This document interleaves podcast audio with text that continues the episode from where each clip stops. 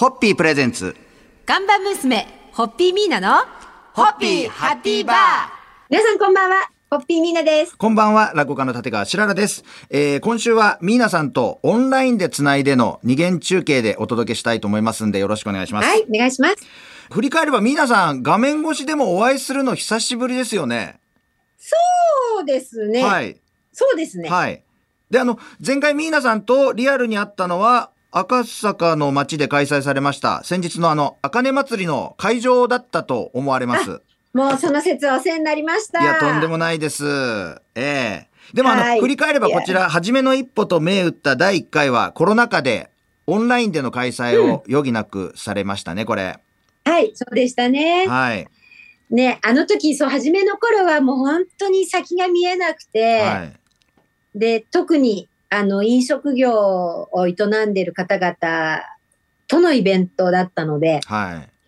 はい、もう本当に生きるか死ぬかっていう状況でしたから、だからこそ歩みを止めないできることをやって、いつか明けない夜はないんだから、明けるその日のために、これを毎日をつないでいこうっていう、なんかそんな思いでしたね。そこを経てから、今回はですね、えー5月13日、14日に開催された今回のコピーが、駆け上がろう赤坂、放たれる4歩目ということで、そう。あの、放たれるってあれですよ。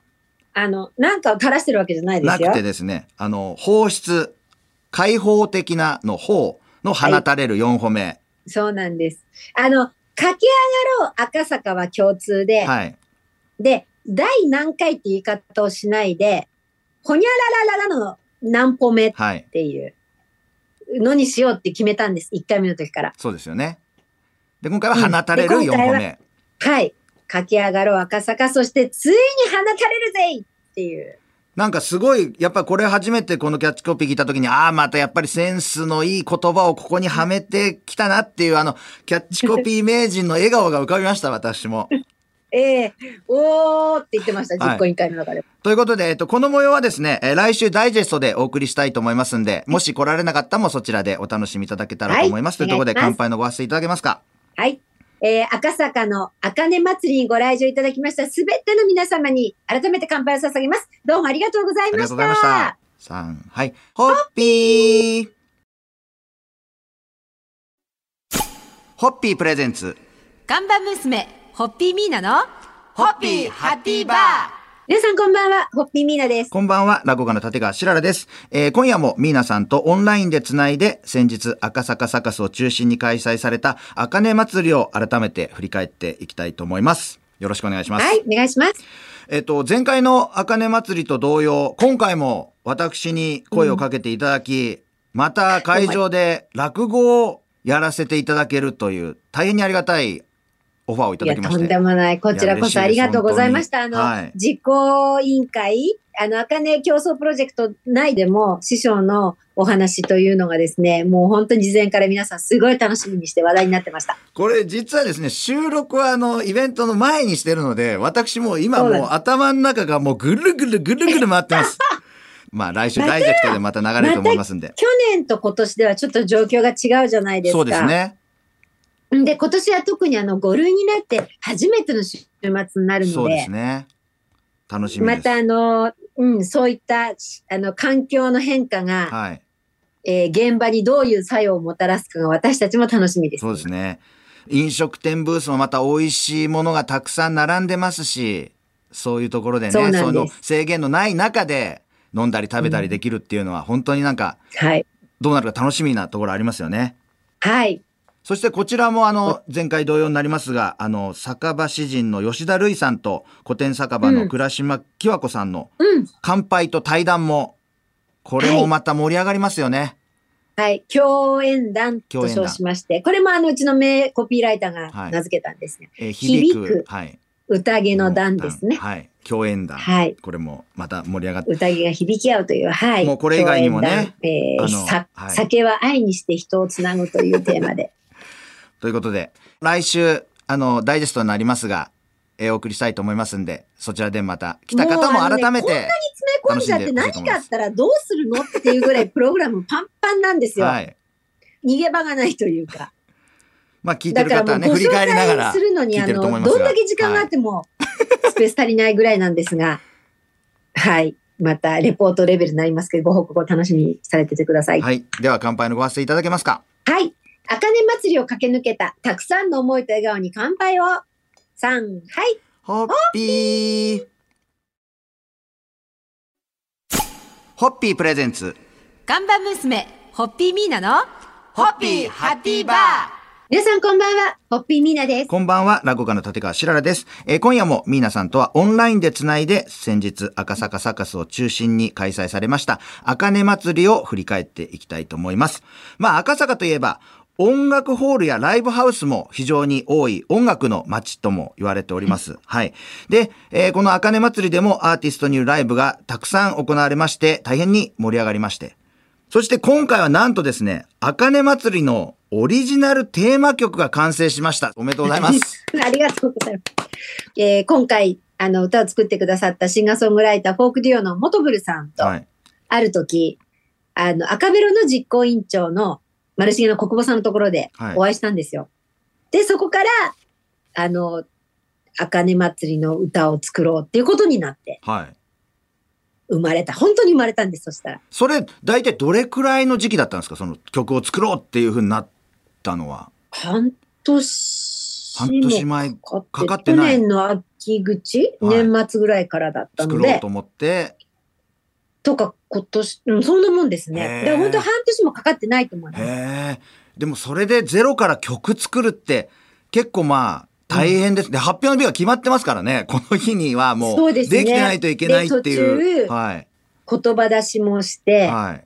その、まあ、あの、赤坂生まれ赤坂育ちのものもいれば、あの、本当に赤坂に根を下ろしてはいお商売をされてる方とか、とにかく赤坂にゆかりのある方で、その、そう言葉を出したんです。先先人たちから受け継ぎ、えー今を生き、今後の赤坂を見せてみたので、いろんな言葉を出して。で面白かったです、すごく。ああ、それでね、あ。はい。あの、コーラス部分があるんですよ。これぞはいはいはい赤坂とか、はいホッピーハッピーとか、はいはだねとか、みんなおいでとか、乾杯とか。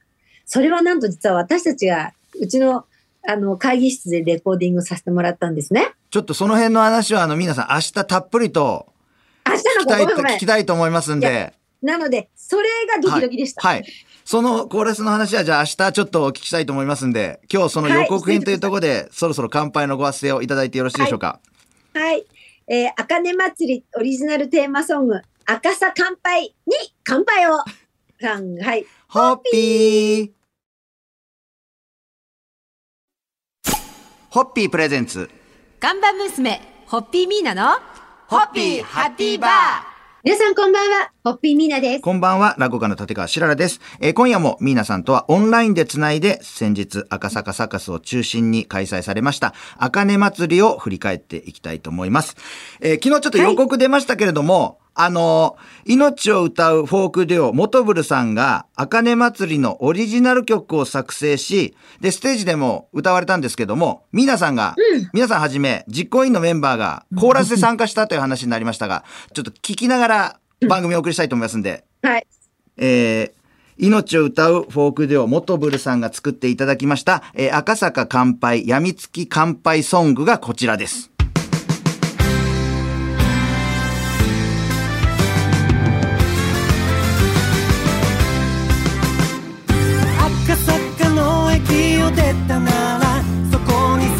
広場が見えます。かつて人と人つないでた場所。それが一つぎ取りになります。夜にで皆さんそのいよいよコーラス隊として参加された時の詳しいお話をお聞きしたいんですが、どうでした？やってみて。最初は照れくさくて、はだったんですけど、最後みんなやっぱり慣れてきて、最後の方がもうノリノリでした。で、大体どれくらいかったんですか？こうコーラス収録 OK ですっていうのに。えっと、一人一人のパートがあって、はい。それと、あと、飲むぞ、飲むぞ、あの、まだまだ飲むぞみたいなのが何か所かあったんですけど、い、や、もう1時間もかからずに終わった記憶があります。やっぱりさぞね、楽しかったんじゃないかと。楽しかったですよ。もう最後が、はい。飲むぞ飲むぞまだまだ飲むぞ飲むぞ飲むぞまだまだ飲むぞ飲むぞ飲むぞまだまだ飲むぞ飲むぞ飲むぞ飲む飲む飲む飲むなんですよこれ最後すっごい盛り上がりました私へえ。そうなんです。でこの赤坂乾杯やみつき乾杯ソングは YouTube でも配信されております、はい。えーミュージックビデオも作成されたそうですがもちろんミーナさんたちが録音している風景も映ってますのでよかったらぜひぜひご覧になっていただいて再生していただきたいと思います。というところで乾杯のごわせていただけますか？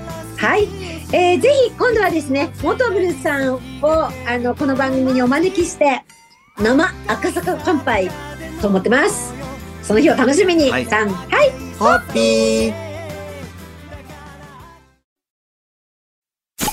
ホッピープレゼンツ看板娘、ホッピーミーナの、ホッピーハッピーバー皆さんこんばんは、ホッピーミーナです。こんばんは、落語家の立川しららです。えー今夜もミーナさんとはオンラインでつないで、先日赤坂サカスを中心に開催されました、赤根祭りをいろいろと振り返ってまいりましたが、というか紹介させていただきましたが、あのーやっぱりもうコンテンツが多すぎて、本当に一部抜粋ということになってしまいましたんで、あのーまた来週改めて、あの、ダイジェストでその模様を流させていただきますんで、聞いていただきたいなと思いますけれども、こちら、まあ、5月13日土曜日、14日日曜日と2日間にわたってはい開催されたわけですが、14日日曜日といえば、母の日。はいこ。れ当日皆さんは母の日のイベントにも協力されたそうで、そのお話ちらっとお聞きしたいんですが。あのですね、ホッピービバレッジがはい昨年の2月に始めたホッピーアースプロジェクトというのがあります。はい。そのホッピーアースプロジェクトのイラストを全部描いてくれたアーティストの、あの、トゥーマリさんっていらっしゃるんですけれど、まあ、あの、私の後輩なんですけどね、えー、ちょっとトゥーマリさんに、あの、協力をもらいまして、母の日イベントを、ブースを一つ借りて、はい日曜日だけ、えーやりました。で、あのー SDGs 絡みで、その、歯切れや折り紙を使って、はい。あの、ブローチを、カーネーションのブローチを作ってはい。もらって、で、あの、書きたいお子さんはそれにメッセージも書けるというようなうんカーネーションブローチを作ってお母さんたちにプレゼントをするという、えーことをいたしました。これ、また歯切れを使って、お母さんのためにこう、綺麗なものを作ろうっていうのが、これいいですよね、この気持ちが。そうですね。あの、まあ、うん、今やっぱり、こういうサステナブルなっていううん持続可能な社会をはい目指そうということなので、そういったことへの教育がお子さんへの教育にもつながるかなと思って、そうですね。あの、この企画をいただいたときに、あもうぜひにお願いしますというふうになりました。というところで、乾杯のご発声いただけますか？はい。えー本当にあの2日間、あのご来場いただいて皆様どうもありがとうございました。ありがとうございえーこれまで以上に赤坂の街が輝き、皆さんが遊びに行きたいって思っていただける街になるよう、これからもあの仲間と共にですね、あの街の方々と共に、えー企業様とかご協力いただきながら歩んでまいります。今後ともどうぞよろしくお願いいたします。ありがとうございました。ダン、はい。ホッピー来週は、えー5月13日土曜日、14日日曜日と開催されました、あかね祭りの模様をダイジェストでお送りいたします。